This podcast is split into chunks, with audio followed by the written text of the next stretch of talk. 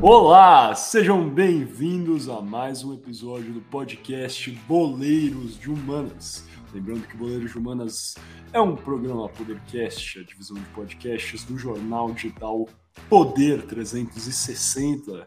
Estamos aqui hoje, só eu e Guilherme Ribeiro Paturi. Olhei aqui pro lado, também tô com uma camisa do Boca Juniors aqui, não tô usando.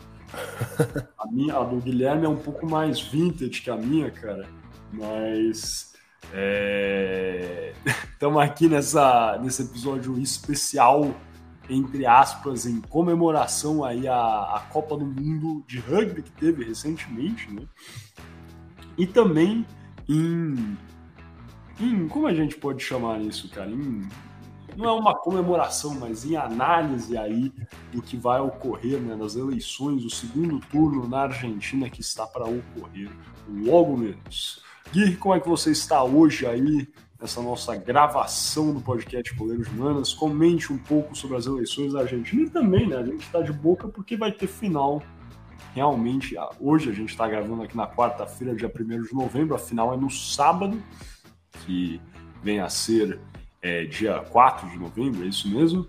E entre Boca e Fluminense. Então, muitos temas argentinos hoje, né, Gui? Isso, cara. Bom dia, boa tarde, boa noite, cara. Ouvinte, alô, Miguel. Não tem alô, alô, Franco hoje, ficou órfã a minha frase. É... Uma honra estar aqui, como sempre, meu caro. Muito feliz de estar aqui. E é isso, né, querido? Eleição na Argentina pegando fogo. Primeiro turno, assim, resultado surpreendente. Vem gente aí falando que não é surpreendente, não sei o quê, mas tudo engenheiro de obra pronta, porque foi surpreendente sim, quem disse que não tá errado. Eu realmente acho isso, apesar de ter aí um pessoal falando que já sabia, sabia nada. Eu, então eu vou entrar isso no mais no segundo bloco, né? Uh, pra gente fazer também uma análise desse primeiro turno e uma, uma bem um estudo, talvez. Não um estudo, mas uma, uma conversa pra, é, pra, sobre o segundo turno. E é isso, né, cara? De boca de novo, camisa que nem eu falei, acho que foi no último ou penúltimo episódio de, de 2000, de quando o Boca conquistou a Libertadores em cima do Palmeiras é, em São Paulo, inclusive nos pênaltis. E é isso, com no sábado, às 5 horas da tarde, horário local, no Rio de Janeiro, o Boca Juniors enfrenta o Fluminense. Estamos aqui então declarando a torcida desse podcast, Boeiro Jonas, pelo Renesse, que busca a sétima, né, cara?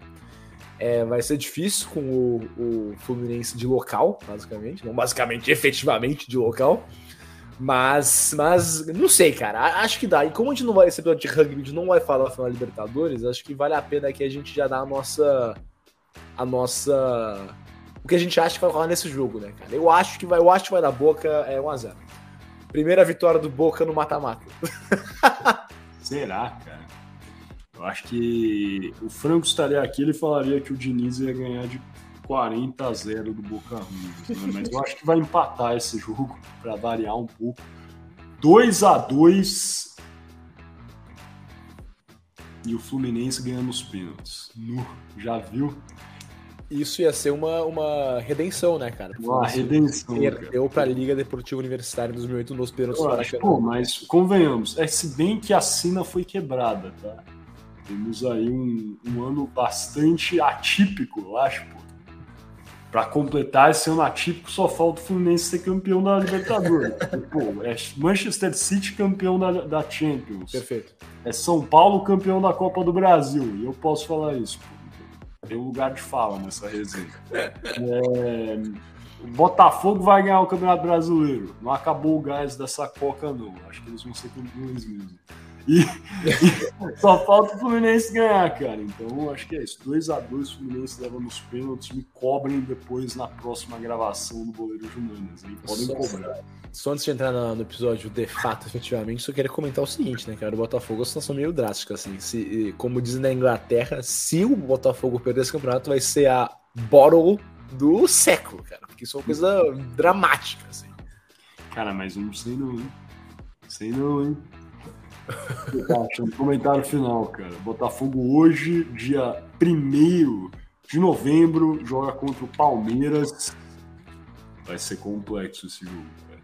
Mas veremos. E se o Palmeiras perder, se o Palmeiras ganha hoje, fica três pontos Botafogo. Cara, aí o negócio fica feio. Isso é aquela final do mata-mata clássico. Não é, são é o jogo de seis pontos, né? Porque É se, isso. o, se o Botafogo vence hoje, aí fica complexo. Mas veremos, veremos qual vai ser.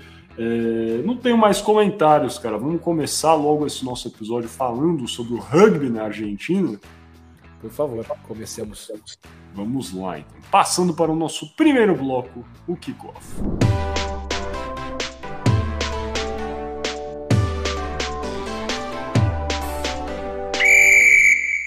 Olá, sejam bem-vindos novamente aqui ao podcast Boleiros de Humanas. Lembrando que o Boleiros de Humanas é um programa Podercast, a divisão de podcasts do jornal digital Poder 360. E a gente está dando início aqui ao nosso kickoff, esse episódio bem argentino, bem assim é, diverso em termos de temas e mas a verdade é que ele é mais em comemoração, talvez, à Copa do Mundo de Rugby, que a gente adoraria ter feito um episódio específico aqui sobre a Copa do Mundo de Rugby. A gente já tratou sobre rugby no Boleiro de Humanas, um episódio muito bacana, inclusive, que a gente fez sobre o esporte.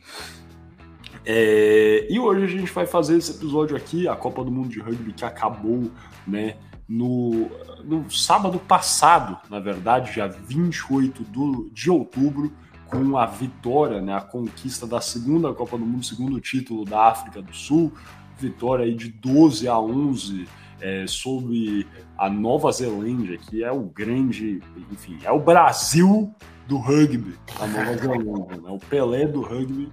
Então, é, foi uma vitória tanto para a África do Sul e a Argentina não sei se muitos acompanharam a Copa do Mundo de Rugby, a Argentina foi super bem, é, ficou em quarto lugar, perdeu na semifinal é, para a Nova Zelândia, foi assim uma vitória até meio avassaladora da Nova Zelândia, 44 a 6, mas na disputa de terceiro lugar foi assim nos detalhes, 26 a 23 perdeu o jogo para a Inglaterra, então a Argentina não conquistou, conquistou aí um local no pódio, mas foi super bem, assim, uma performance muito boa é, dos Pumas, como são conhecidos, é, o, né, a seleção de rugby argentina. E de valendo, valendo aí, cara, mil pesos argentinos. O que é um Puma em português, cara? Cara, um puma é um, é um jaguar, não seria, cara? Um, uma onça pintada? Jaguar. Uma, uma onça pintada? Seria Uma um onça, exatamente, cara. Um puma é uma onça, cara. Boa. uma boa. O- as onças, cara. Ficaram em quarto lugar. E a gente tá aqui pra entender um pouquinho, né? Porque vocês já devem ter percebido isso, cara. Rugby é um esporte que eu gosto bastante, gosto de assistir, gosto de praticar, assim. É, mas não é um esporte muito disseminado no Brasil. E é até interessante isso, porque o rugby, a gente já fez alguns episódios aqui tratando sobre a história do rugby, a história do futebol, né, como surgiu o futebol. Rugby e o futebol têm algumas similitudes, assim, até do ponto de vista do surgimento dos esportes. Efetivamente, o nome oficial do rugby é Rugby Football Union. Esse é o nome do esporte, né? E depois, depois vocês dão uma olhada lá no nosso episódio sobre a história da fundação do futebol, efetivamente o que aconteceu foi uma separação. No passado, o rugby e o futebol eram o mesmo esporte. O futebol podia pegar a bola com a mão, enfim, não tinha regra quanto a é, derrubar jogador, né, igual os tackles, os famosos tackles do rugby, do futebol americano. Então, é, o que aconteceu foi uma separação. Tem algumas né, alguns pontos semelhantes entre o rugby e o futebol. E até se for parar para pensar, pô, não tem muita coisa parecida, mas tem, né? A bola pode ser oval, uma outra redonda, a bola sempre fica no chão, pode pegar com a mão ou não, mas ainda tem momentos de chutes, momentos onde a bola sai do campo e tem aquela espécie de lateral no rugby, então tem até hoje aí algumas semelhanças nas quais a gente pode é, pensar aí entre esses dois esportes que provêm aí da mesma raiz, o rugby e o futebol, como a gente entende. Mas tudo isso para falar que Os dois esportes partiram lá do Reino Unido, da Inglaterra, é... e só o futebol se popularizou no Brasil. Se popularizou muito, mas o rugby nada, né, efetivamente. Na Argentina, no entanto, esse não foi o caso. O futebol se popularizou muito lá, a gente sabe, a Argentina é um país um dos onde o futebol é mais popular no mundo, certamente, assim como o Brasil, alguns outros europeus, Itália, Alemanha, Inglaterra. É, mas o rugby é extremamente popular lá também. Por quê? que no Brasil isso não pegou, a moda não pegou, enquanto na Argentina pegou? Inclusive em alguns aspectos, existem regiões da Argentina onde o rugby é mais relevante do que o futebol, isso é verdade. E até em outros países da América do Sul, o rugby tem alguma relevância. Né? O Uruguai, o rugby tem bastante relevância. É, o Chile é um país onde o rugby é mais tradicional. O rugby brasileiro tem conquistado uma relevância maior recentemente, é bem verdade isso. É, recentemente, a seleção brasileira de rugby venceu alguns disputas, a maior parte das disputas contra o Chile, é, tem vencido jogos contra a seleção uruguaia, mas contra os Pumas, as onças da Argentina são sempre derrotas avassaladoras. A verdade é que a Argentina está anos-luz à frente dos outros países da Argentina. Por que aconteceu isso? Gui, você tem alguma sugestão pelo motivo do rugby ter pegado na Argentina e não tanto em outros países da América do Sul? Cara, eu não só não tenho, mas assim, eu até partindo né, desse ponto, uma coisa que parece interessante para mim é que você mencionou, tocou nisso, as similaridades do futebol e do rugby, que o rugby, diferentemente do futebol, foi, bem, similarmente ao futebol, foi introduzido pelos britânicos, mas não saiu muito da Commonwealth, né? ficou ali concentrado na Nova Zelândia, na África do Sul, na Inglaterra, na Irlanda, etc. A Argentina destoa, né, por ser um país que é realmente principalmente recentemente, nos últimos 20 anos, é forte e competitivo no rugby, mas não é parte dessa Commonwealth. Inclusive tem uma rivalidade forte com a Inglaterra devido à Guerra das Malvinas. Então não tenho uma resposta para a sua pergunta, mas esse é o meu pitaco sobre o tema. Interessante isso, cara. E a verdade, efetivamente, tem tudo a ver com a Inglaterra, tudo a ver com o Commonwealth, na verdade, cara. Porque a Argentina, por mais que não tenha sido colonizada pela Inglaterra, é como se tivesse sido, né, Gui? Eu acho que você vai saber falar sobre isso até melhor do que eu, cara, mas a Inglaterra investiu fortemente na Argentina aí é, no século passado. É, cerca de 3, 30 mil ingleses imigraram para a Argentina aí é, na virada é, do século XIX para o século XX e comparado com outras é, nacionalidades, como italianos, que, enfim, acho que a maior imigração de italianos do mundo, se eu não me engano, foi primeiro para os Estados Unidos, depois para a Argentina e em seguida para o Brasil. Ou, é, é, bem próximo esses números aí, na verdade. Acho que o Brasil teve mais é, numericamente que a Argentina, mas assim, proporcionalmente, eu acho que a Argentina se sai é, maior que o Brasil se eu não me engano, peço desculpas. E, e também é o caso, né? Logicamente, a Argentina recebeu muitos imigrantes é, espanhóis, de fato, até pelo, pelo grau de colônia aí, mas tem uma grande diferença entre os imigrantes é, espanhóis e italianos que foram para a Argentina e os imigrantes ingleses. Em sua larga escala, os italianos e espanhóis que foram para a Argentina eram operários, trabalharam em fábricas, indústrias recém-montadas, é, fazendas, é, agropecuária de fato, enquanto os ingleses eram ali né, já comerciantes da classe média, pessoas que investiam e criavam fábricas na Argentina, por exemplo, a classe mais alta esses, então, levaram muito dinheiro, muitos costumes também. A Inglaterra investiu fortemente na Argentina. Buenos Aires já foi uma das cidades mais ricas do mundo, inclusive. Era uma espécie de pequena Little London, né? efetivamente a única filial da famosa loja de departamentos inglesa Harrods, que é uma das lojas mais caras do mundo foi aberta em Buenos Aires aí no século XX, começo, começo do século XX, porque Buenos Aires era aí uma cidade que tinha uma grande influência inglesa. Isso também se retratava nos esportes. É, em 1912, por exemplo, o jornal, é, para vocês pegarem até um pouco da, da força que tinha essa influência inglesa é, na, Ingl... na Argentina, aí no começo do século XX. Tinham jornais britânicos publicados em Buenos Aires para, enfim, a, a, a classe de britânicos ingleses que moravam lá consumirem.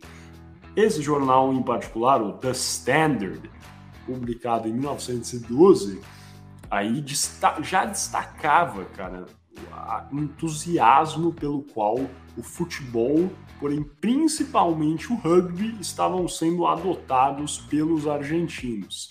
E os ingleses foram formando, cara, vários clubes é, na Argentina para praticarem o rugby. Um deles, inclusive, um dos mais famosos, era o River Plate Rugby Football Union, que não é o River Plate do futebol, é, e que posteriormente virou a União Argentina de Rugby, é, mas é, é, é, isso.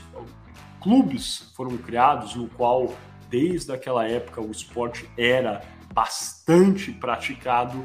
É, outras questões relacionadas ao investimento, à imigração, os ingleses trouxeram para a Argentina, porque eles investiam tanto no país, algumas noções é, que eram clássicas da, para a prática é, do rugby, como a cultura de escolas é, inglesas, né, internatos, no, nas quais os jovens é, da burguesia, das classes mais altas, iam estudar, por exemplo, e passavam efetivamente a semana ou períodos hospedados na escola, morando na escola e praticando esportes, efetivamente. Isso é uma cultura clássica da Grã-Bretanha que foi exportada para a Argentina aí no começo do século XX. E as, cada escola, cada colégio, efetivamente passou a ter um clube no qual se praticava essencialmente um esporte, rugby, mais do que futebol. Em outros episódios que a gente já debateu aqui, origem do futebol, diferença com rugby, algo tem que ficar claro. No começo do século XX, ainda, já estava passando por uma virada mas ainda assim, no começo do século XX, o futebol era visto como um jogo de operário das classes, enfim, um pouco mais baixas na, na Inglaterra, é, enquanto o rugby era um jogo de cavalheiros, né, efetivamente. É, e isso era transmitido, foi transmitido para a Argentina também. Então, a burguesia inglesa foi criando inúmeros clubes, inúmeras escolas, internatos, o que foi disseminando e perpetuando aí no início do século XX a prática do rugby na Argentina. Alguma coisa a declarar sobre esse começo aí da, dessa criação da cultura do rugby argentino, cara? Cara, só entrando na parte mais histórica que você entrou, né, cara, é, é importante assim, realmente frisar como a Inglaterra, pós-independência latino-americana na Espanha e Portugal, realmente entrou, assim, como não, não é metrópole, não como um poder colonizador, mas como um poder financeiro. A Inglaterra era dona da América Latina por, assim, várias décadas após a independência, porque os países estavam quebrados, né, quando se separaram da Espanha de Portugal, respectivamente, assim. Isso é o caso no Brasil, que não você entrou. A Inglaterra é dona de diversos empreendimentos no Brasil, por exemplo, a companhia é, de luz do Rio de Janeiro, a Light, era uma empresa britânica.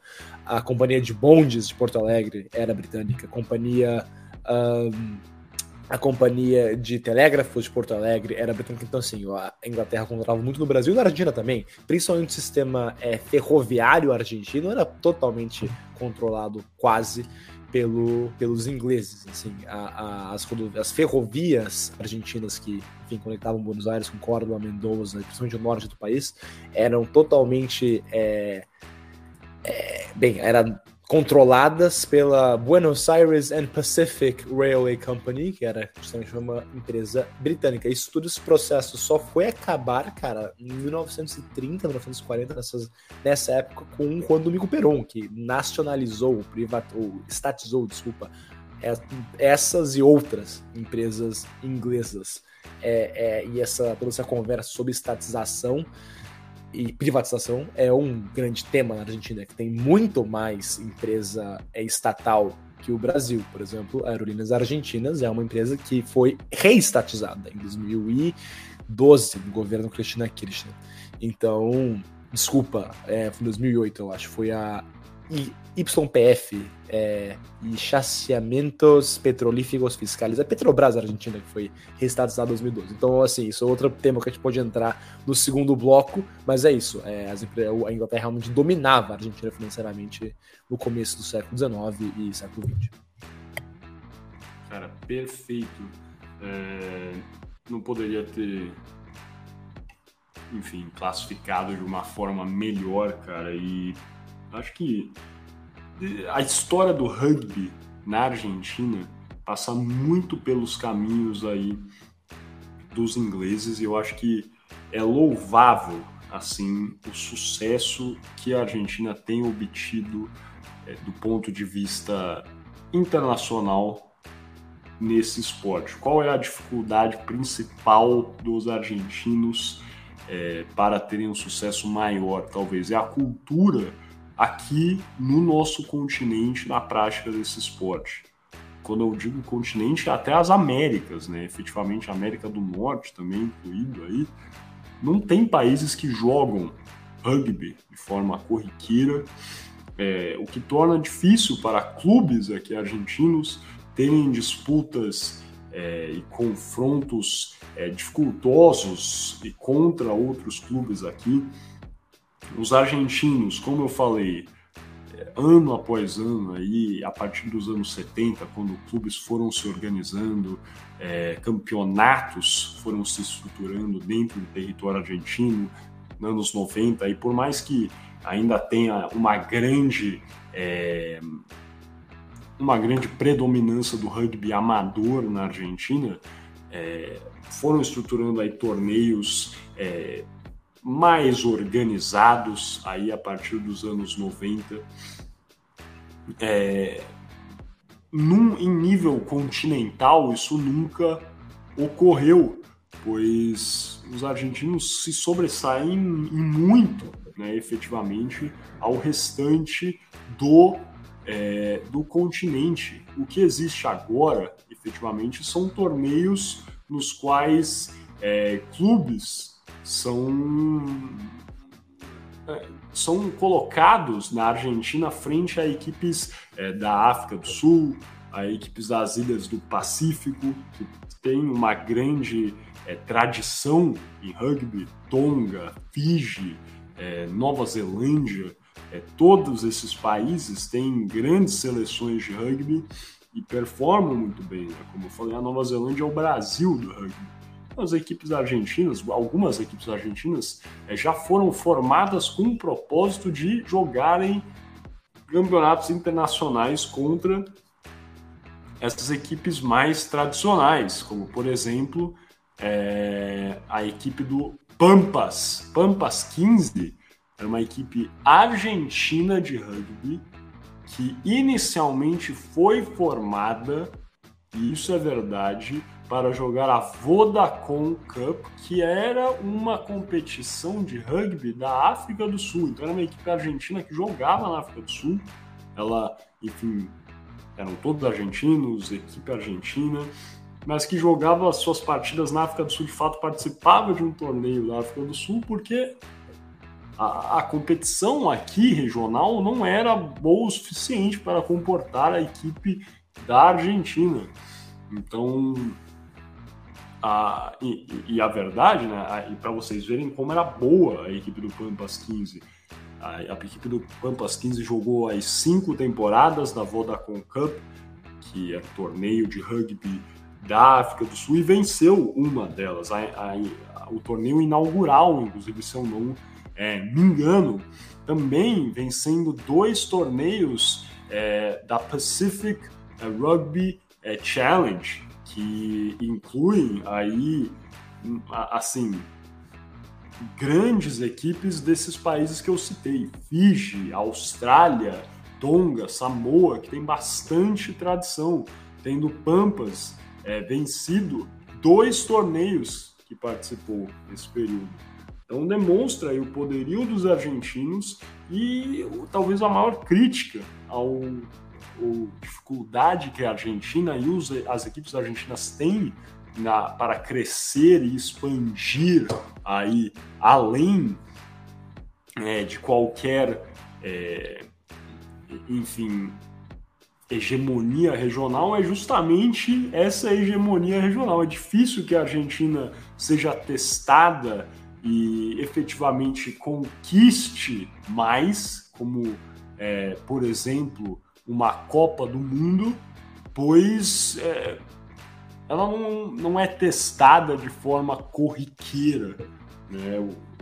A Argentina vai jogar efetivamente contra seleções mais fortes durante a Copa do Mundo, algum campeonato de rugby 7, agora rugby entrou para as Olimpíadas também, então é algo que não ocorre sempre, mas além do Pampas 15, também é importante frisar, tiveram outros times formados com um propósito justamente jogar contra times é, né, mais é, estruturados é, de é, fora, como é o caso do Jaguares, né, o Jaguares que é, foi um, um, clube formado justamente é, com o intuito de participar da, do Super Rugby, que é um torneio é, que une aí efetivamente as melhores equipes, eu acho que pode ser colocado assim, de rugby de 12, né, efetivamente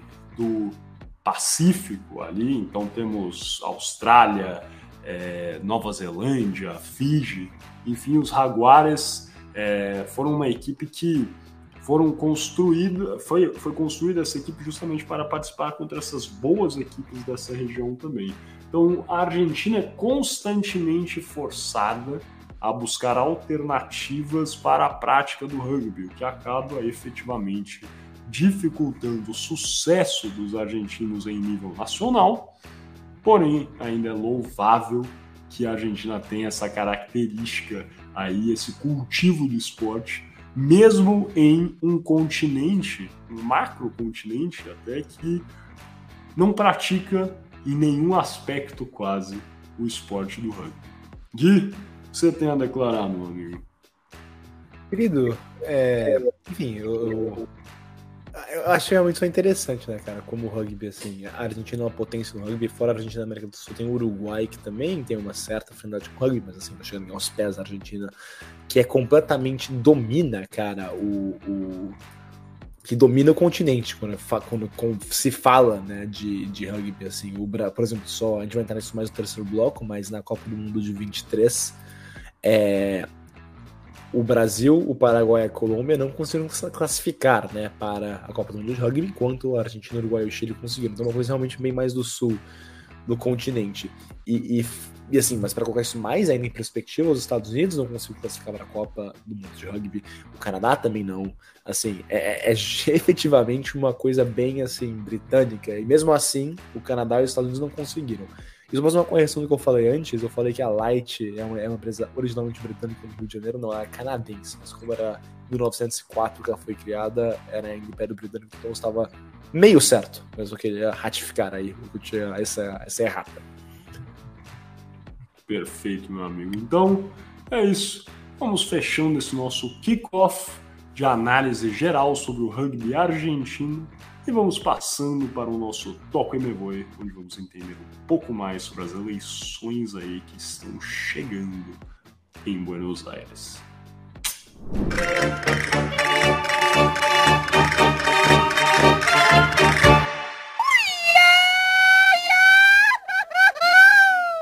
Começando aqui o segundo bloco, o nosso Toque Me Voe podcast Poleiros de Humanas. Lembrando sempre, você está escutando o podcast Poleiros de Humanas, um programa Podercast, a divisão de podcasts do Jornal Digital Poder 360. E aqui, querido, vamos falar então sobre pri, o, o, primeiro turno das eleições argentinas de 2023, que trouxeram, né, cara, grandes surpresas. Aqui vou falar rapidinho primeiro para começar, é, para caso alguém não saiba, é os resultados da eleição em si. Daí eu e Miguel vamos entrar aqui numa análise do primeiro turno e entrar com projeções e pitacos sobre esse segundo turno que vem aí daqui a agora duas semanas, domingo, dia 19 de novembro.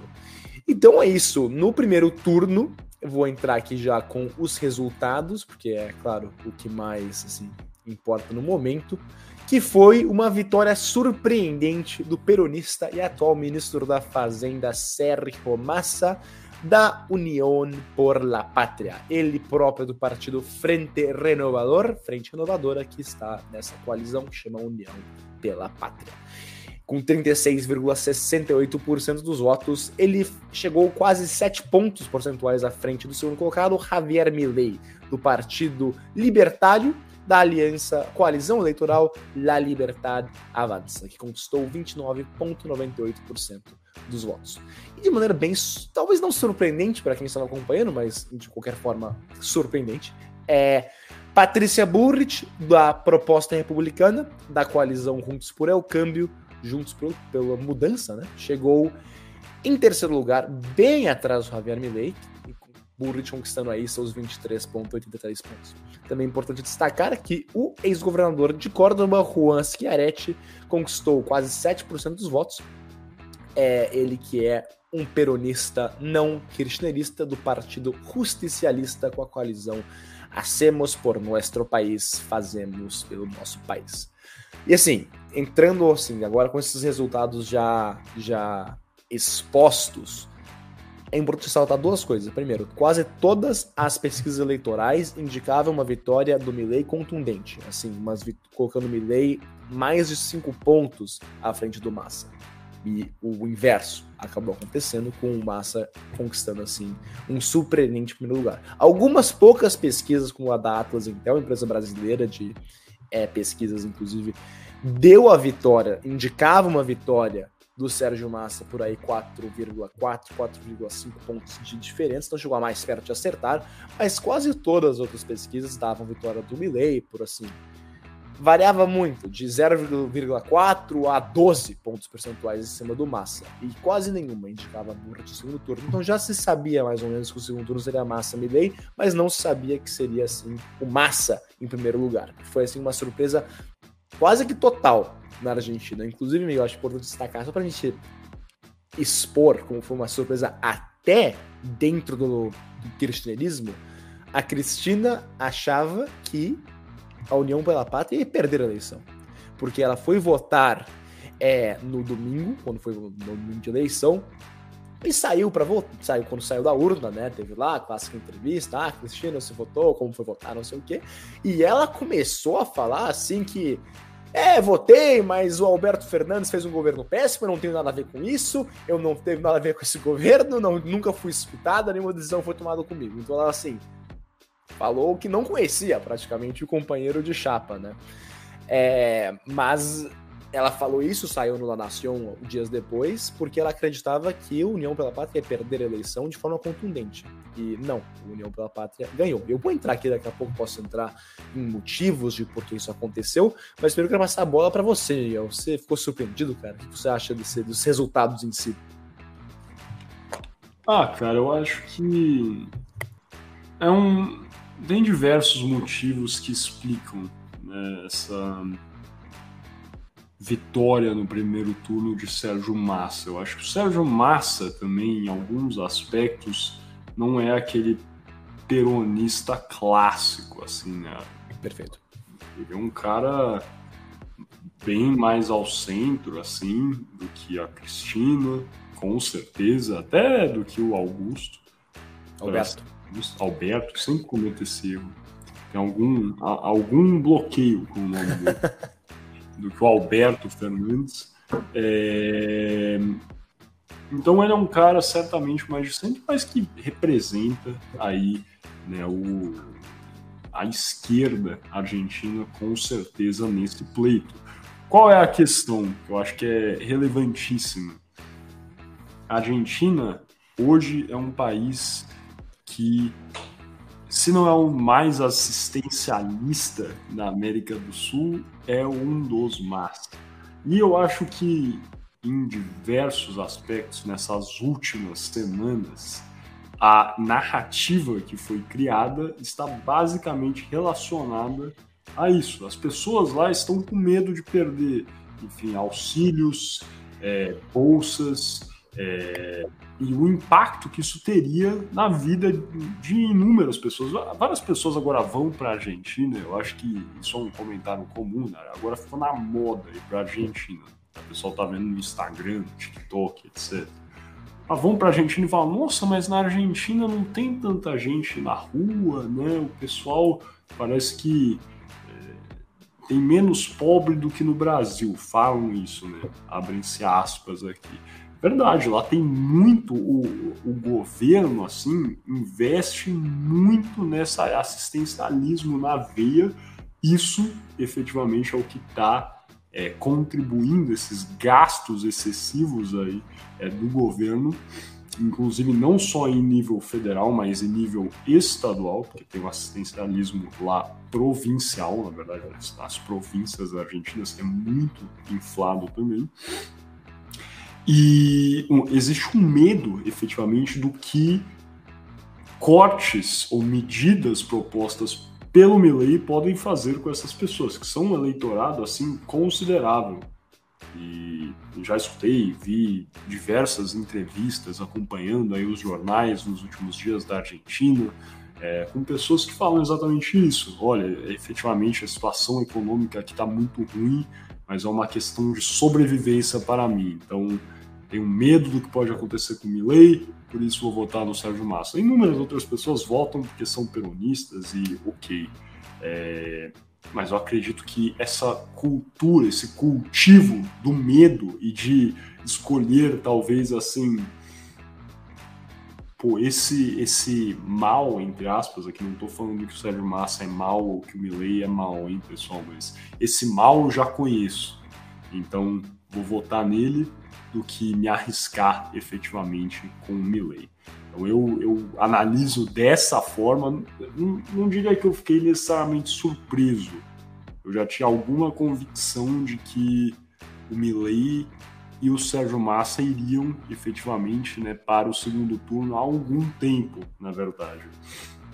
Então não, não diria que eu fiquei exatamente surpreso, especialmente pela ofensiva aí publicitária que a equipe do Sérgio Massa fez contra o Milley é, nas semanas que antecederam a, é, né, o voto. Foi mais do que efetivamente focar em se defender ou impulsionar o Sérgio Massa como candidato ou até atacar a Patrícia Burrit. Foi um ataque assim mais direcionado por parte do quartel-general ali é, do Sérgio Massa com o intuito é, de é, tornar efetivamente é, essa narrativa do medo e de escolher algo é, que, que iria perpetuar a sobrevivência que a candidatura do Sérgio Massa conseguiu ter sucesso aí nesse primeiro turno.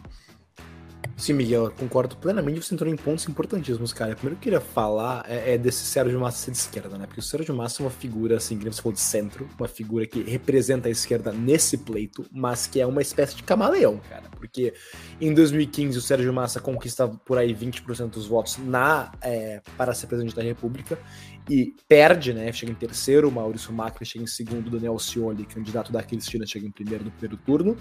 E o Massa, que ante, antes do pleito, entre 2000, enfim, no primeiro, no primeiro governo da Cristina, foi é, chefe de gabinete é, da Cristina Kirchner. Em 2015 já era anti-kirchnerista, se apresentava como um peronista não kirchnerista na eleição. É, e no segundo turno ele era tão anti-Kirchner que quase declara apoio no Macri em 2015. Em 2019 ele também flerta com se lançar outra vez candidato à presidência, mas acaba entrando na frente de todos para, é, enfim, unir as esquerdas para tirar o, o Cambiemos e o Maurício Macri da presidência da República. É, entra então nesse, enfim, na Albertoneta, como diriam na Argentina, no, bonde do Alberto Fernandes, como primeiro candidato na lista do, da Frente de Todos para é, como deputado pela província de Buenos Aires, onde ele é claramente eleito, é presidente da Câmara no quase todo o governo do Alberto Fernandes, até no passado, quando ele é convidado para ser o super ministro da Fazenda, o super ministro da Economia, na verdade, que se juntou três é, ministérios, acho que agricultura, produção e fazenda em um só para dar para o Massa para ele resolver a crise. Não resolveu, inclusive piorou a crise. Mas é isso, eu, eu digo esse, esse background do Massa para só mostrar que ele é um camaleão, né, cara? Ele vai em 2015 ser anti-kirchnerista para, em 2023, ser o candidato da Cristina Kirchner para a presidência da República, justamente por isso, porque ele é uma figura mais central, mais conciliadora, importantissimamente para declarar que ele não é kirchnerista. Apesar dele ser o candidato da Cristina, ser o candidato dos kirchneristas, ele não é kirchnerista. O, o, o Alberto, sim, ele é um peronista é, é, que atualmente está, enfim, colocou a manta é, K, mas ele não é K. Inclusive já se fala que se ele ganhar, vai começar uma deskirchnerização na, no peronismo em geral, porque ele agora é, enfim, a cabeça do peronismo. Mas outro ponto que, que explica a vitória do Massa é uma organização, a organização peronista que tem muita força na Argentina, muitíssima. Ela não foi tão mobilizada nas PASSO, tem há quem diga que as PASSO são as primárias né, argentinas, Há quem diga que ela não foi mobilizada porque convinha ao Massa que o Milley ganhasse para que as pessoas ficassem preocupadas na, realmente na, na, na possibilidade do governo Milley. E mas essa, toda essa estrutura peronista foi colocada assim, a, bem, força máxima nesse, nesse primeiro turno. E isso tem a ver com mobilização, onde tivemos muitas passeatas, muitas assim, é, pessoas indo para a rua pedindo assim, voto no, no, peronismo. Tem a ver com comparecimento, porque o peronismo, assim, de várias eleições atrás, ele paga é, táxis, paga comida, paga assim, para ter uma infraestrutura para as pessoas irem votar, que assim, tá aí eu não sei como é a lei é, é eleitoral na Argentina, mas no Brasil estaria no limite da lei eleitoral, talvez até seria crime eleitoral, porque apesar de tecnicamente não ter uma pressão ali de entrar no táxi é, com o pessoal falando vai votar no massa, é, é praticamente isso, né? porque tá, o, o peronista, o peronismo está pagando para você ir votar e te dando um sanduíche. Então, assim, é, é tem aí essa essa questão do comparecimento e a fiscalização também é importante, porque o peronismo, ele, claro, é um país muito nacional, que tem força no país inteiro, ele tem gente, tem números para ter fiscais em todas as sessões eleitorais do país. O que não é o caso da liberdade da Libertar Avança e do Javier Milei, que é um partido que não tem essa infraestrutura, não tem essa capilaridade e não consegue ter fiscalização em todas as sessões eleitorais. É, mas o último ponto assim dessa mobilização peronista que é importantíssimo mencionar é o governador da província de Buenos Aires, Axel Kicillof, que conseguiu uma vitória assim contundente, é, foi eleito no primeiro turno, reeleito no primeiro turno governador da província de Buenos Aires e o, o fator Kicillof foi importantíssimo por Massa, onde ele cresceu barbaramente, principalmente no conurbano ou seja, na grande, é, no conurbano de Buenos Aires, na grande Buenos Aires, foi ali o bastião do Kissidorf, o bastião do Massa, onde ele cresceu surpreendentemente, onde está é, a maior, é, o maior colégio eleitoral do país, bem maior que acaba, que é a cidade de Buenos Aires, onde ali é um bastião do Partido Republicano, do Cambiemos. É, mas o, o, você entrou, Miguel, nesse tema do medo, que é importantíssimo. Eu vou usar só simplificar tudo que você falou numa, num evento que aconteceu que dois dias antes da eleição, dois, três dias antes, no espaço ali, na tela do, do, do metrô, não metrô, dos trens de subúrbio em Buenos Aires, onde indicaria quanto tempo vai demorar para chegar o trem, tem propagandas, coisas assim. Tinha uma propaganda oficial do Ministério dos Transportes dizendo o seguinte: o subsídio afeta você diretamente. Preço dos trens com massa, 56 pesos. Do, é, preço dos trens com Milley, 1.100 pesos. É, preço do trem com Burrich, 1.100 pesos. Então, assim, é, as, isso foi muito criticado, essa propaganda na, na mídia argentina, mas funcionou, cara. Porque, assim, é isso, é o fator medo. Você vai votar mesmo num Cambiemos, numa Liberdade Avança, para ter uma mudança total, maravilha. Mas você quer pagar 1.100 pesos pelo trem? Quem quer pagar 1.100 pesos? Quem depende do trem não quer pagar o 100 vezes mais pelo trem, como seria o caso. Então, isso é assim, uma das maneiras em que o Sérgio Massa, a campanha do Sérgio Massa entrou nesse tema medo contra o Milley. E, e, e também teve. Isso teve muita influência de marqueteiros brasileiros que foram contratados pela União pela Pátria, da campanha do Sérgio Massa, para assim, fazer uma estratégia.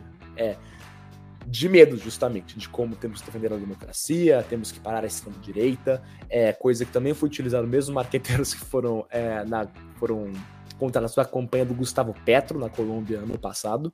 Enfim, é, foi.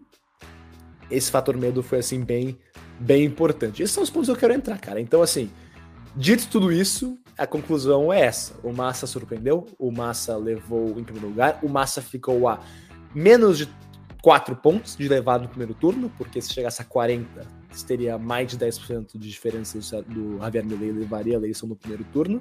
E agora faltam, é isso, falta pouquíssimo pro Sérgio Massa ser eleito presidente da República, apesar das pesquisas estão, dando assim um, um cenário competitivo. As primeiras pesquisas, logo dias após o primeiro turno, davam uma vantagem grande para o Sérgio Massa, de assim, é, de 6 pontos percentuais, uma deu 8, outra deu 10, mas agora elas estão assim mais parelhas. As últimas pesquisas estão dando aí a margem de erro. A mais recente é dando uma vantagem de só 2,3 pontos para o Sérgio Massa.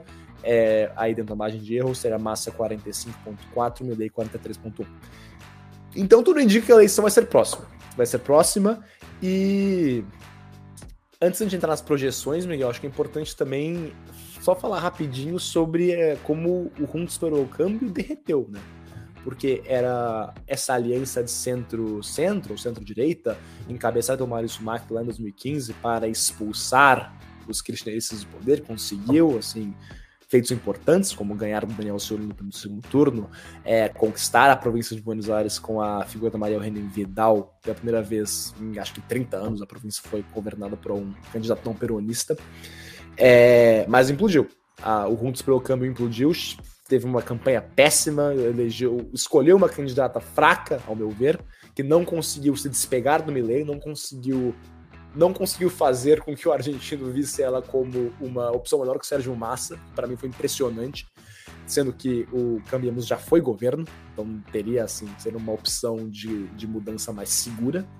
Um, e Juntos pelo Câmbio é, está implodindo, porque após a derrota é, dura no domingo retrasado, uh, Maurício Macri e Patrícia Burrich sem consultar, porque, porque o Cambiemos é uma, uma, como dizem em inglês, uma big tent, né, cara? É uma, é uma grande aliança com diversos partidos tradicionais da Argentina.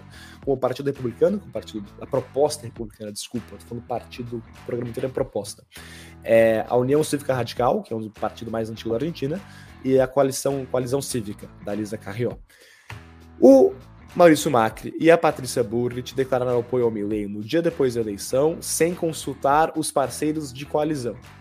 Então, o radicalismo representado pelo Martin Lostel e o Gerardo Morales estão assim enfurecidos com essa decisão.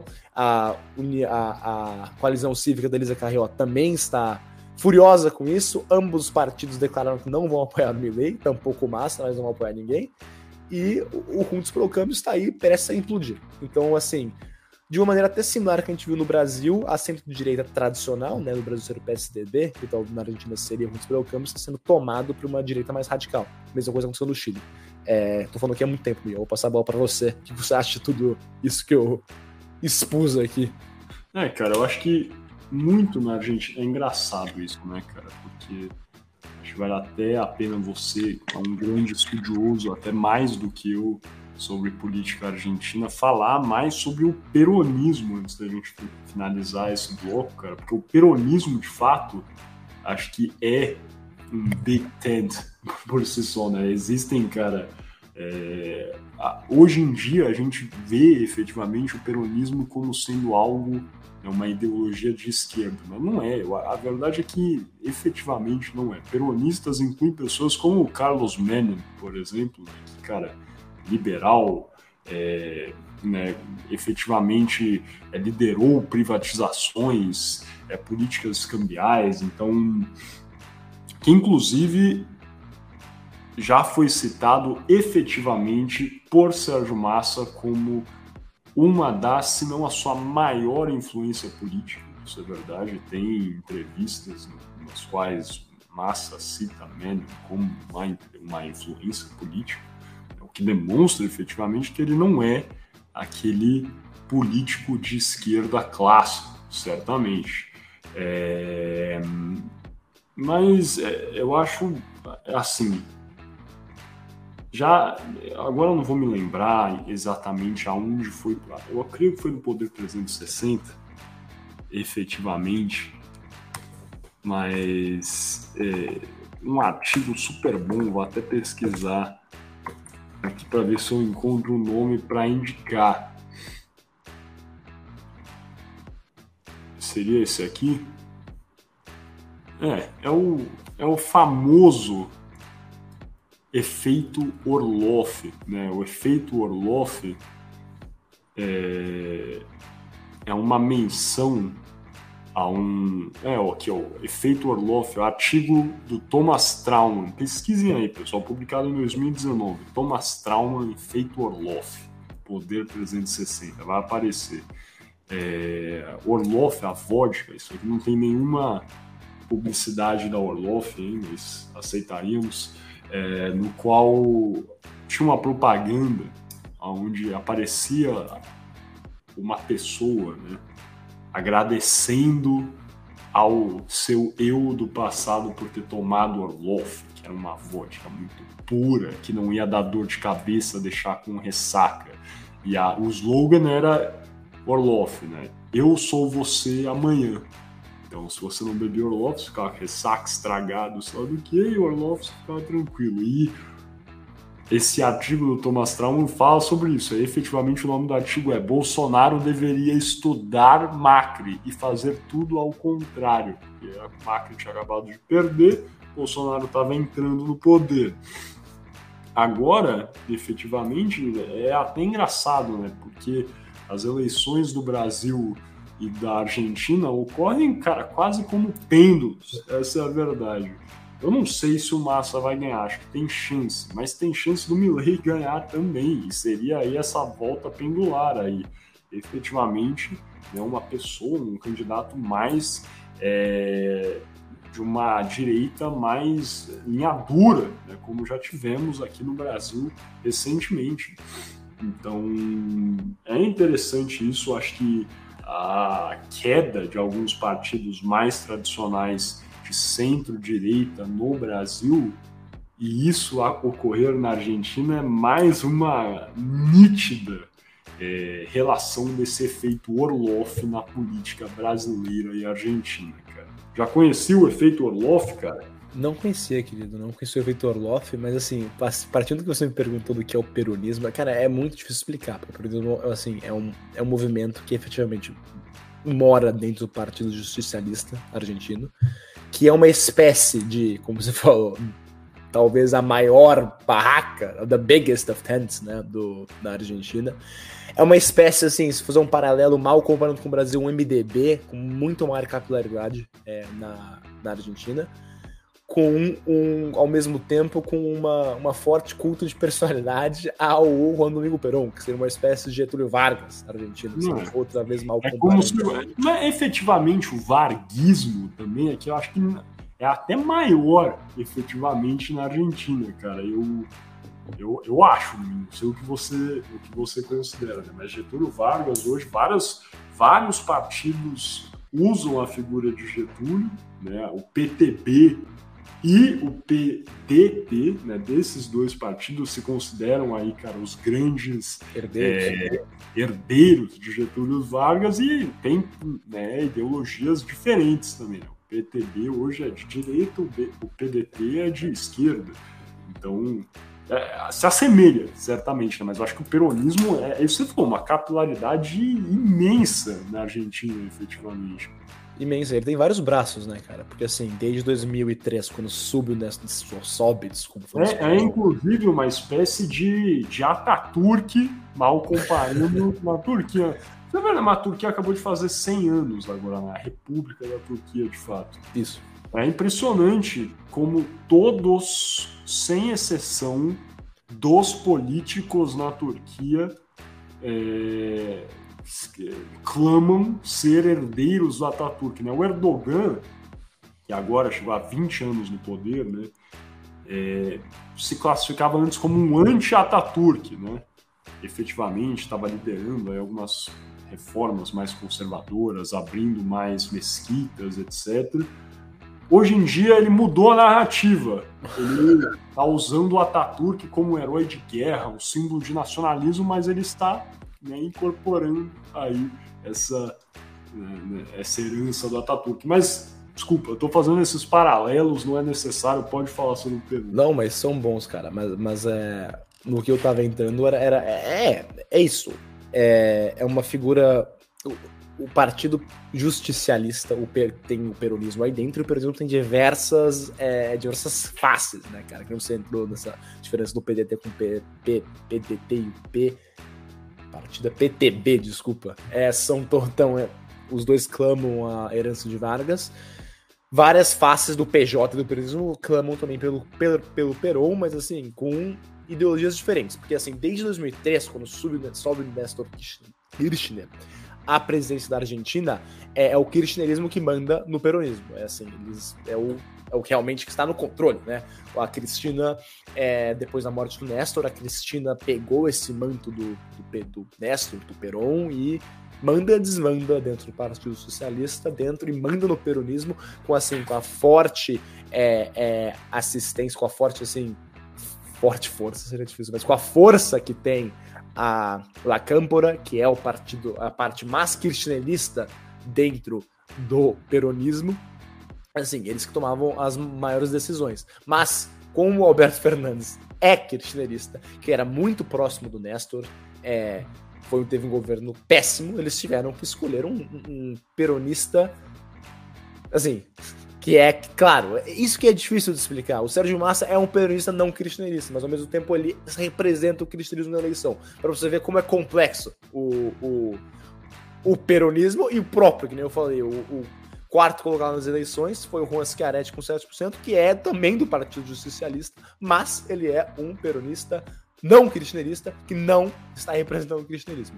Então, assim, tem várias faces do peronismo, várias faces do Partido Justicialista, e é assim, até difícil assim, racionalizar e explicar como elas andam mão em mão. Mas, em geral, o peronismo, assim, mais raiz, para usar esse termo mais informal, está com Sérgio Massa na eleição, e foi a mobilização do peronismo que deixou o Massa ganhar.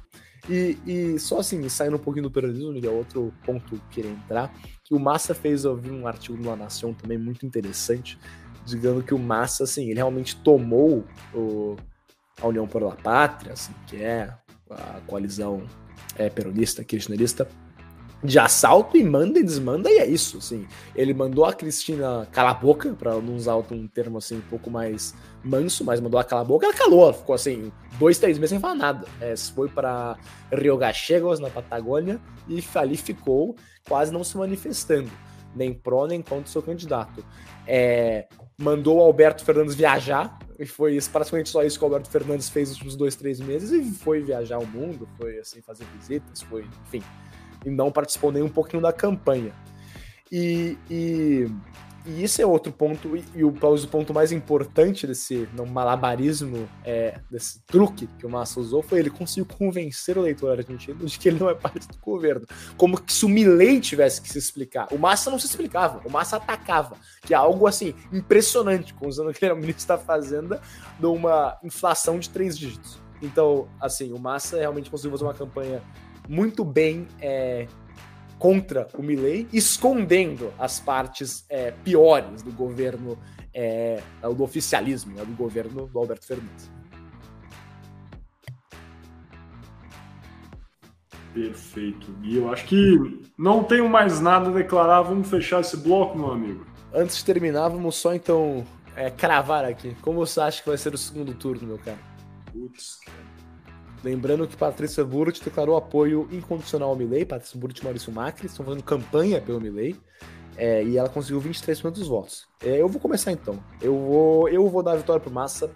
Eu acho que assim, a, a, outra vez, a capilaridade, a força do peronismo vai agir mais uma vez, mas vai ser apertado. Eu acho que o Sérgio Massa vai levar a seleção com 52% dos votos. Quantos por cento dos votos? 52% é? e 48% Javier Milei. Vai ser próximo mesmo. Acho que vai ser próximo também, cara. Às vezes até um pouco mais próximo do que isso.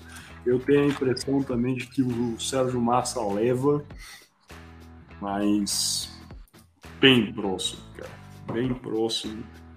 não me arrisco a dizer assim, mas efetivamente nível das eleições de 2022 que tivemos aqui no Brasil. Cara. Eu tenho a impressão de que, de que o Massa tende a levar ainda também. Mas veremos, veremos. Eu não ficaria surpreso se o Milley vencesse. Eu também. também.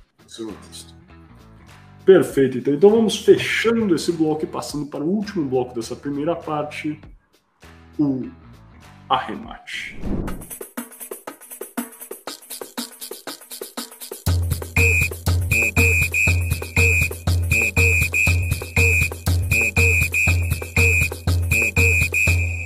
Começando então aqui nosso terceiro bloco, nosso arremate. Lembrando sempre que você está ouvindo o podcast Boleiros de Humanas, um programa Podercast, o, a divisão de podcast de Jornal Digital Poder 360. E agora nesse terceiro bloco, depois de falar muito de Argentina no primeiro segundo, vamos falar aqui da Copa do Mundo do Rugby de 2023. Uma pena, né, meu caro Miguel, que não trouxemos, não conseguimos trazer dessa vez o editor-chefe do portal do Rugby, Vitor Ramalho, que participou do 20 episódio aqui do podcast por horas, quando falamos da Copa do Mundo de Rugby de 1995, o Nelson Mandela, África do Sul, um episódio muito legal. Temos que ter o Vitor de volta para comentar um pouco mais de rugby, então mandamos um, aquele abraço para Vitor Ramalho. Um abraço. É, que participou muito bem aqui do nosso episódio em 2000 e acho que foi 2021 o episódio, então já tem um tempinho que o Vitor está aqui com nós. É... Mas é isso, cara. Começando aqui falando sobre a Copa do Mundo de Rugby 2023, é importante ressaltar que a Copa foi disputada na França. E eu vou aqui rapidinho, Miguel, passar a lista dos países que estavam na competição esse ano, é, porque se classificaram a França, claro, como país sede, Nova Zelândia, Itália, Uruguai, Namíbia, Irlanda, África do Sul, Escócia, Tonga, Romênia, é, País de Gales, Fiji, Austrália, Portugal, Geórgia, Inglaterra, Argentina, Japão, Samoa e o Chile. Foram os países aí é, classificados para a Copa do Mundo de Rugby de 2023. As cidades sedes também aí na França foram Paris, Lille, Nantes, Lyon, Saint-Étienne, Bordeaux, Toulouse, Marseille e Nice. Então essas são, foram as cidades sedes. E eu acho importante, cara, acho interessante ter que falar que vários dos estados usados para a Copa do Mundo de Rugby são estados de futebol, para não dizer quase todos. Porque, por exemplo, o estádio sede é, em Paris foi o Stade de France, onde joga efetivamente a seleção francesa de futebol. Eu acho que efetivamente todos os estádios acho são que todos. multiuso, na verdade. Perfeito. Perfeito. É, porque também foi jogo, foi em, em, Lyon foi o estádio do Olympique de Lyon, em Marseille foi o Velodrome, me parece aqui pela foto. Cheios os jogos, né, cara? Eu tava olhando as fotos, eu assisti poucos jogos, na verdade. Acho que assisti três jogos da Copa do Mundo de Rugby esse ano, mas, cara, todos cheios, impressionante, assim. Justamente. Então é, todos os estados aí da França foram estados multiuso que, assim, enfim, é, tem forte capacidade. Por exemplo, o estado da França aí tem capacidade para 80 mil e acho que estava cheio na final.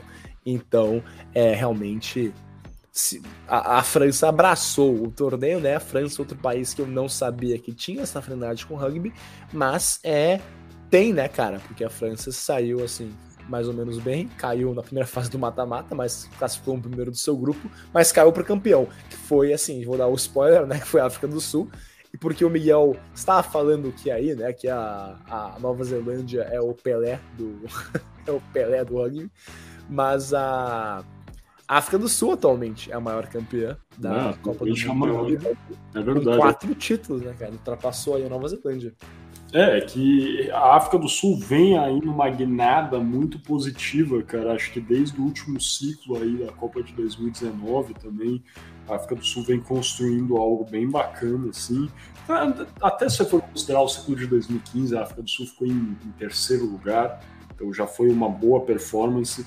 É, mas em 2019 a África do Sul vence assim de forma é, convincente, até eu diria, a Copa do Mundo, igualando aí a Nova Zelândia com três títulos e aí e esse jogo agora em Saint-Denis, a final dessa Copa do Mundo entre Nova Zelândia e África do Sul foi disputadíssimo, eu acho que com assim com louvor para definir quem era a, a, o Pelé, talvez. fala aí brincando efetivamente né, que a, a Nova Zelândia é o Pelé do esporte, porque eu acho que é uma seleção que marca né, os All Blacks, se bem que os Springboks também, que é a seleção da África do Sul, marca bastante, tem jogadores históricos é, de ambos os lados, é, então é, é, são duas seleções que representam, eu acho o melhor do esporte, efetivamente. Perfeito, cara. Então acho que a gente pode entrar aqui então nos resultados da Copa do Mundo do Rugby, caso para né, passar essa para os nossos ouvintes, porque no grupo A passou a França, que eu havia comentado, com 18 pontos em primeiro lugar, Nova Zelândia em segundo com 15. É, no grupo B passou a Irlanda com 19 pontos e a África do Sul com 15. A África do Sul então classificou em segundo do seu grupo. No grupo C, classificaram-se País de Gales com 19 pontos e Fiji com 11. A Austrália não conseguiu se classificar, empatou em pontos é, com Fiji, mas caiu aí nos critérios de desempate. No grupo D, classificou-se a Argentina, é, Inglaterra, desculpa, primeiro com 18 pontos e a Argentina em segundo com 14. Então é assim, outro ponto interessante é que é a única seleção não, assim, não diretamente colonizada pela Inglaterra que classificou-se foi a Argentina e a França, porque África do Sul, Fiji, Inglaterra, Inglaterra, enfim, né, claro, Nova Zelândia, Irlanda e País de Gales são ou a Inglaterra ou colonizados ou com fortes afinidades aí com o Commonwealth é, até o dia de hoje. Então essa foi efetivamente é, as quartas de finais, porque não existem é, oitavas na Copa do Mundo de Rugby é, onde Gales enfrentou a Argentina e foi derrotado por 29 a 17 pela Argentina.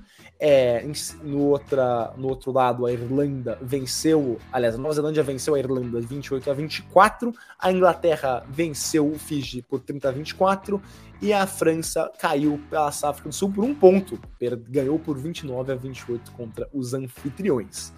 E aí nas semifinais a Argentina tomou uma serena paulada dos All Blacks, perdeu de 44 a 6, ou seja, realmente os All Blacks demonstrando sua superioridade forte em cima dos Pumas é, argentinos. E do outro lado, outra vez disputadíssimo, a Inglaterra foi derrotada por um ponto pela África do Sul, perdeu de 16 a 15. E a grande final, comigo a gente já havia mencionado, disputado aí em Paris, no Stade de France, foi vencida pela África do Sul, jogo disputadíssimo 12 a 11 vencido pela África do Sul. E na disputa de terceiro e quarto, a Argentina chegou em quarto, perdeu de 26 a 23 é, ante a Inglaterra, outro assim, jogo mais ou menos disputado.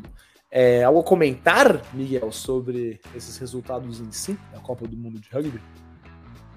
É, cara, eu acho que torcendo ainda pela classificação aí da seleção brasileira, né? Os Tupis, como eles são conhecidos, a nossa seleção de, de Rugby Football Union aí, que, enfim, é, é, é uma situação complexa e o Brasil fez um jogo de vida ou morte né, contra o Uruguai em 2021, que selou aí a não participação do Brasil na Copa do Mundo de Rugby.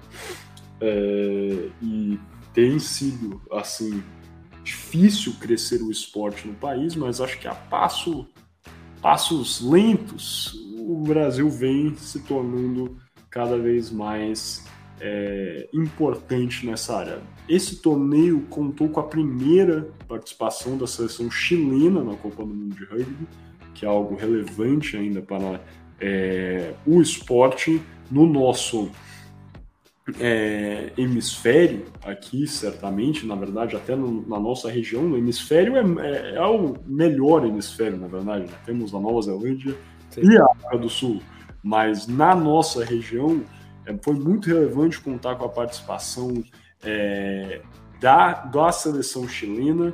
A seleção chilena, que é verdade, não foi bem, perdeu todos os seus jogos, mas, cara, participar é sim relevante. Pô, fez aí jogos, é, enfim.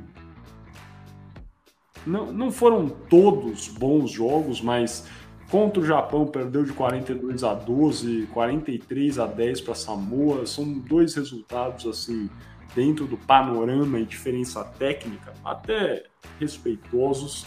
É, 71 a 0 contra a Inglaterra, realmente é difícil, mas tudo bem, a Inglaterra ficou em terceiro lugar, então é isso. Acho que é interessante ver aí a participação das seleções da América do Sul. O Uruguai também, que não foi muito bem, né? No grupo só venceu na Namíbia. Como eu falava, só evidencia aí essa disparidade entre as seleções da, da América com a Argentina de fato. Né? É isso, querido. É, eu, assim, só para fazer uma, uma, uma piadinha aqui, a Inglaterra nem no rugby consegue, nem no rugby consegue take it home, né, cara? É, no futebol e no rugby decepcionando. Perfeito, então. Então vamos fechar aqui esse primeiro bloco, meu amigo. Podemos fechar. Então fechamos aqui a nossa terceiro bloco do podcast Fuleiros de Humanas e passando agora para o nosso quarto e primeiro da segunda, segunda parte. parte. É isso mesmo. Você tá ouvindo no YouTube, deixa o vídeo rolando, né, Gui? Mas você tá ouvindo no Spotify, etc. Aí, cara, Apple Podcasts, não sei. Clique em cima e embaixo para ouvir a segunda parte, que é sempre muito boa, galera. A gente tem o nosso shootout, jogo rápido de perguntas e respostas sobre o que a gente conversou aqui hoje. A gente responde entre si, você responde de casa.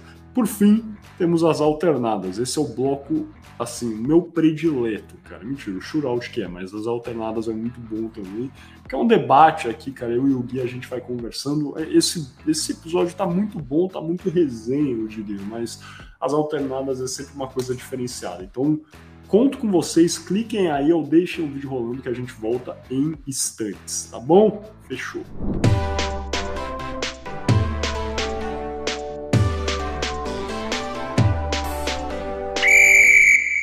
Olá, sejam bem-vindos novamente ao podcast Boleiros de Humanas. Lembrando que Boleiros de Humanas é um programa Podercast, a divisão de podcasts do jornal digital Poder 360.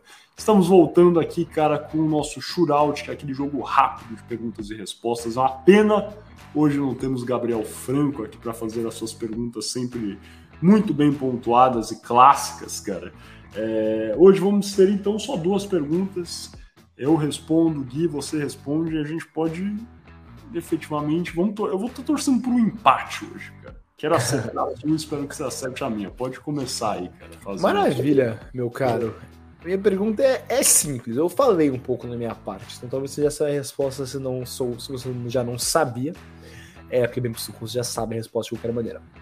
Nós falamos aqui das eleições de 2023 na Argentina, né, meu caro? Mas em 2015 quando Maurício Macri foi eleito presidente da Argentina, ele ganhou no segundo turno por 51,3% dos votos, ou seja, foi bem perto essa eleição também. Porque no primeiro turno quem ganhou foi justamente um candidato peronista, que venceu o primeiro turno é, por 37,46% dos votos contra 34% do Maurício Macri no primeiro turno. Foi só então aí no segundo turno que venceu aí o candidato Maurício Macri. A minha pergunta então, com esse preâmbulo, preâmbulo é o seguinte: é quem foi o candidato peronista derrotado na eleição argentina de 2015? Seria ele Daniel Scioli? Seria ele Axel Kicillof? Seria ele August, Augustin Rossi? Ou seria ele Matias Lamens? Vou te dar uma, uma dica. Ou ele foi depois e é atualmente embaixador no Brasil. É o Daniel Scioli, não? Perfeito, Daniel Scioli, que foi derrotado por pouquíssimo em 2015, mesmo tendo ganhado o primeiro turno. E é isso que os apoiadores do Javier Milei estão torcendo para acontecer de novo. Eles querem, dizem aí, é, repetir 2015, quando o peronismo ganhou no primeiro turno, mas perdeu por pouco o segundo. Perfeito, cara. Meu amigo, a minha pergunta é muito simples para você, cara. Poucos sabem disso, talvez no Brasil, mas o rugby tem uma proximidade tão próxima com o futebol que a principal competição europeia continental de rugby também se chama Rugby Champions Cup, assim como a nossa Champions League do futebol.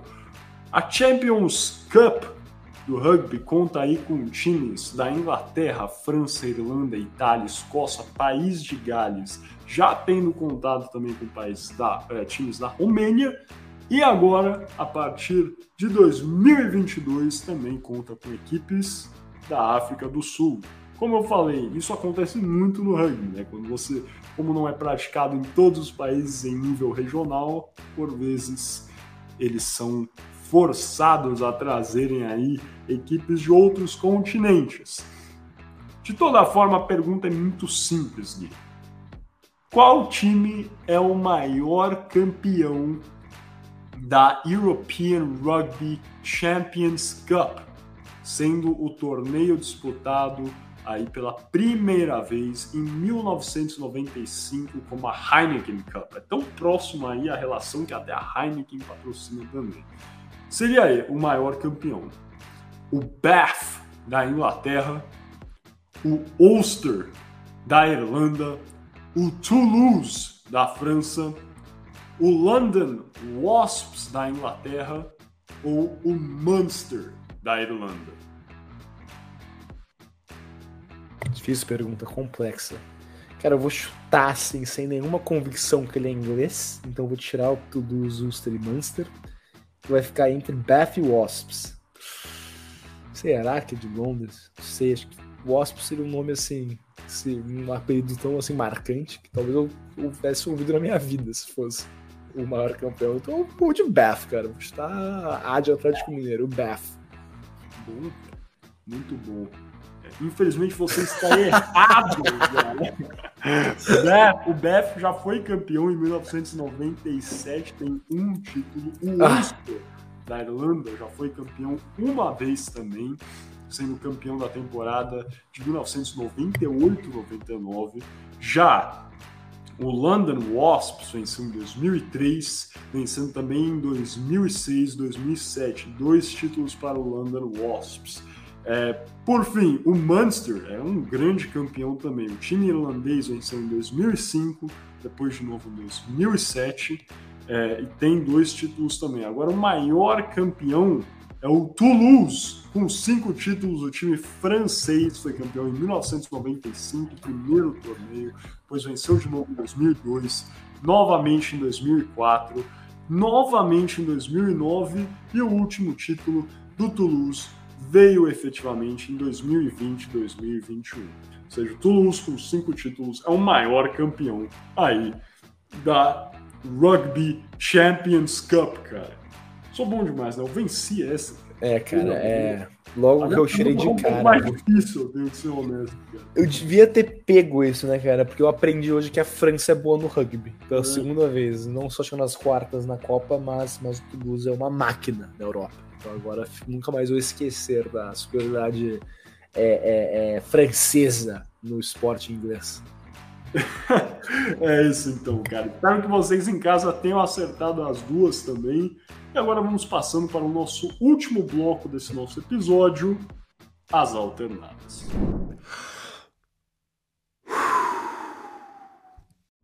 Olá, sejam bem-vindos novamente ao podcast Boleiros de Humanas. Lembrando que Boleiros de Humanas é um programa Podercast, a divisão de podcasts do jornal digital Poder 360. Dando início aqui ao nosso último bloco aqui da segunda parte do episódio de hoje, nós falamos tanto sobre a Argentina, as eleições é, que estão acontecendo no país, vamos também tratar efetivamente é, de um eventual resultado e o, o que isso pode simbolizar para a relação entre a Argentina e o Brasil. Como sabemos, a Argentina é um dos maiores parceiros comerciais é, do Brasil. Hoje, a Argentina, se eu não me engano, Gui, corrija-me se eu estiver errado, é o segundo maior parceiro comercial do Brasil. E efetivamente, é, é uma relação muito próxima em diversos aspectos entre Brasília e Buenos Aires. Você acredita, Guilherme Ribeiro Paturi, considerando o atual mandatário Luiz Inácio Lula da Silva, atual presidente do Brasil, que tem aí uma boa proximidade com Alberto Fernandes? Inclusive foi visitá-lo, Alberto Fernandes veio à sua posse. É, é, é uma relação bem amistosa entre os dois presidentes. Caso Milley, que é o que alguns analistas classificaram como o Bolsonaro argentino, entre aspas, é, que inclusive recebeu apoio aí é, de Bolsonaro e alguns de seus apoiadores né, nessas eleições. Caso Milley venha a ser eleito, você acredita que a eleição deste candidato pode afetar em algum nível a relação entre Brasil e Argentina? Sim, não, talvez e por quê, meu amigo? É, cara, achei assim, no comecinho aqui, eu queria falar sobre essa proximidade do Alberto com o Lula, que também é parecido com a do Massa com o Lula, que o Massa tem uma boa relação com o Luiz Inácio Lula da Silva, é, já se contava várias vezes, e o Lula, assim, ofereceu sua ajuda aí para o Sérgio Massa, ofereceu seus pitacos para o ministro da Fazenda, ministro da Economia, desculpa, da Argentina, e disse para o Massa, não sei se isso é uma, uma, enfim, se isso aconteceu de fato, mas eu li que o Lula teria dito ao Sérgio Massa parar de tentar com, é, juntar dólares e começar a juntar votos, para ele parar de ficar só nessa de ser um bom ministro da Fazenda e começar a tocar a campanha com mais seriedade. Foi essa uma o que saiu aí que o Lula teria dito ao Sérgio Massa. É o Massa que até assim, um pequeno divagando um pouquinho, é tratado pela mídia argentina já há alguns meses como efetivamente o presidente argentino, Alberto Fernandes, completamente relegado ao escanteio. Assim. O Sérgio Massa, que agora estava tendo uma crise com é, de desabastecimento de gasolina na Argentina, com as, as empresas é, de petróleo não abastecendo os postos e deixando a gasolina acabar, esperando aí uma possível devaluação do peso é, o Sérgio Massa foi na televisão tem uns dois dias atrás ameaçar as petroleiras e falar que o governo ia aceitar isso. Então, assim, o Massa já se porta como presidente da nação, apesar de aí ser só candidato que está fazendo. Agora, entre no que você falou, Miguel, todo mundo já leu né, as declarações assim é, é, é fortes que Milley é, disse acerca do Brasil. Lendo aqui diretamente, meu caro, o que ele disse, ele falou que Lula seria, é que Lula é, vou traduzindo aqui, hoje é um esquerdista selvagem que apoia ditadores. Então é isso que ele falou do presidente da República é, e falou, além disso, que não é, fará pacto com comunistas e classificou o Brasil como um país comunista. Falou também que romperia relações diplomáticas aí com o Brasil, com a China e com a Venezuela, porque seriam aí três países comunistas. Dos três, acho que o único, assim, nenhum deles é, talvez o que mais chegue perto é a Venezuela, né? Impressionantemente. Mas, é, dito todo assim, saindo da retórica eu, o Milley já acalmou, tá? O Milley tá aqui no segundo turno, já viu que ele chegou ao seu limite, 30% é o limite do Milley, do Milley loucão, o Milley que fala com a motosserra, que não sei o que, que polarização, enfim, órgãos, é o 30%. Não vai conseguir mais disso se ele ficar nessa. Então ele já tá, cara, como diriam no Brasil, o Javierzinho Paz e Amor, né, cara? Ele já tá aí é, posando com o Macri, falando que vai dar um ministério para a esquerda, tá falando que a Burrit vai ser ministra no governo dele, sendo que há três semanas ele falou que a Burrit é uma montoneira assassina. Então é isso, né, cara? Ele tá aí moderando o discurso, também moderou o discurso em relações internacionais, já não vai romper relações diplomáticas com ninguém, então é isso, cara. É, é, eu acho que se o Milley for eleito, claro, o Brasil não vai ter uma relação tão próxima como é hoje. Porque o Milley e, e, o Lula não são amigos. E, e, assim, não diria dificilmente, mas provavelmente não serão amigos, né? Vai ser uma relação mais fria, um pouco mais distante mas não vai ter um corte de relações. Duvido que é, é, o número de exportações e importações caia assim, dramaticamente. Duvido muito. É, eu acho que os dois países assim, o Brasil, o maior parceiro comercial da Argentina, e a Argentina é um dos maiores parceiros comerciais do Brasil. Então, eu acho que isso vai permanecer de forma muito similar, né, Miguel? O off falou que os dois países dependem muito um do outro, concordo completamente. Você entrou, assim, no tema do Bolsonaro, que até acho que você talvez queira falar aqui, que também teria uns paralelos aí. Com certeza. Eu acho que eu até cometi um agafe. A Argentina é o segundo maior parceiro do Brasil, o terceiro, após China e Estados Unidos. Mas é relevantíssimo, assim, pô, acima de países europeus, assim, muito importantes, outros países aí dos BRICS, como a Índia, a Rússia, que tem muito comércio com o Brasil. Então vejam a importância da Argentina, cara, a troca de é, enfim, alimentos, carne, cereais. A Argentina produz muito trigo, são um dos maiores produtores de trigo do mundo. Então, é importante sim essa relação e ela será mantida para ambos os países. Eu acho que isso é meio inegável, cara. Um país que integra também o Mercosul, que no governo Lula tem, assim, é, ele tem buscado colocar mais importância aí nesse, nesse bloco regional.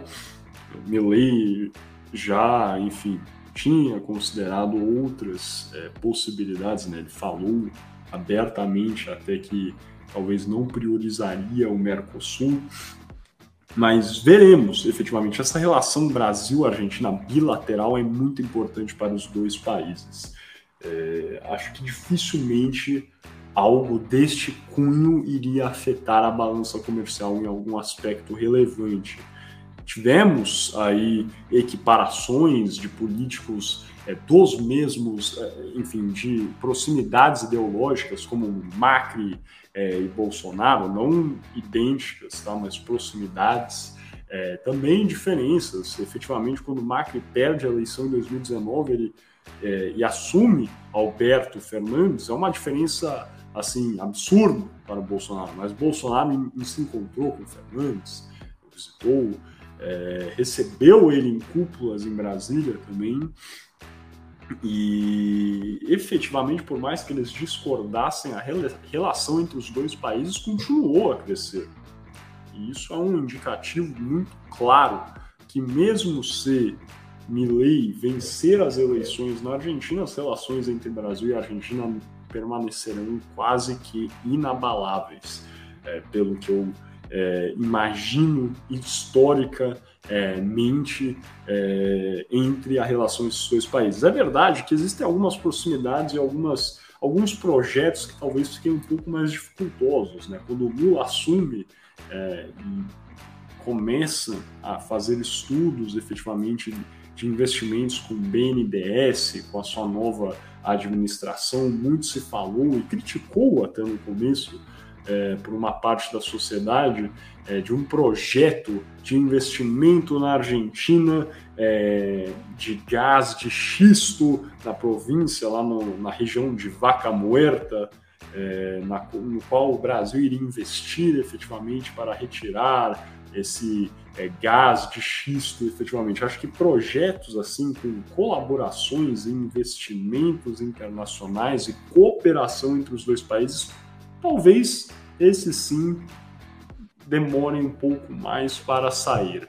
No entanto, o comércio entre os dois países continuará assim crescendo e acho que dificilmente algum grau de, de dificuldade é, permeará por causa da eleição ou não de Javier Milei.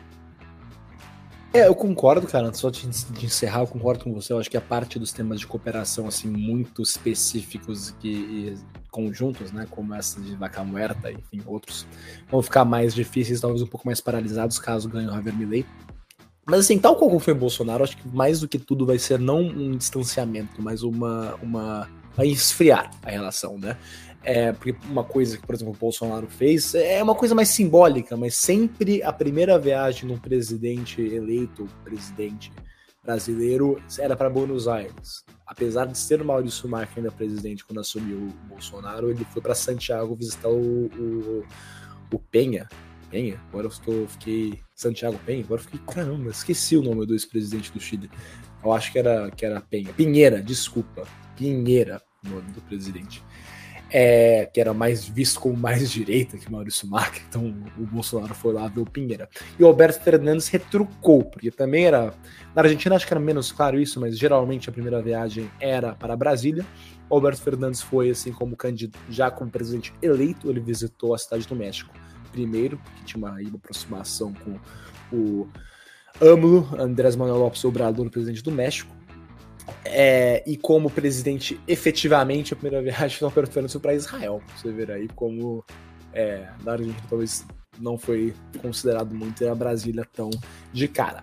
Mas é isso, assim, eu acho que fora, como você bem mencionou, termos de cooperação, termos mais simbólicos, de uma aproximação é do Cone Sul, o mais provável é que na parte comercial, na parte econômica, na parte, enfim, é, de temas mais é, macroeconômicos, a relação fique bem parecida, apesar da retórica talvez ser um pouco mais alta, como era o Bolsonaro falava de tudo aí do Alberto Fernandes. Mas no fim do dia, é, a racionalidade das relações diplomáticas do Itamaraty, que é assim, um dos melhor, uma das melhores corporações diplomáticas do mundo, é a que vai levar a melhor. Querido, você está mutado. Obrigado, cara. Muito bom. É, acho que podemos fechar aqui com a sua opinião, a sua declaração. Acho que efetivamente concordamos no sentido de que não, se, não mudará muito em termos de comércio entre os dois países. Então, gostaria, em nome aqui do Boleiro Irmãos, de agradecer você que ouviu até o final aqui desse nosso episódio, cara. Comenta, compartilha, dá joinha, curte, dá joinha para baixo se você não curtiu. E deixe seu comentário para a gente ver, galera, se vocês querem ouvir algum tema específico aí nos próximos episódios do Boleiro Humanos, o que vocês acharam ou não desse episódio vai ser muito importante contar aí com o feedback de vocês. Muito obrigado pela sua audiência. Conto com vocês e até a próxima.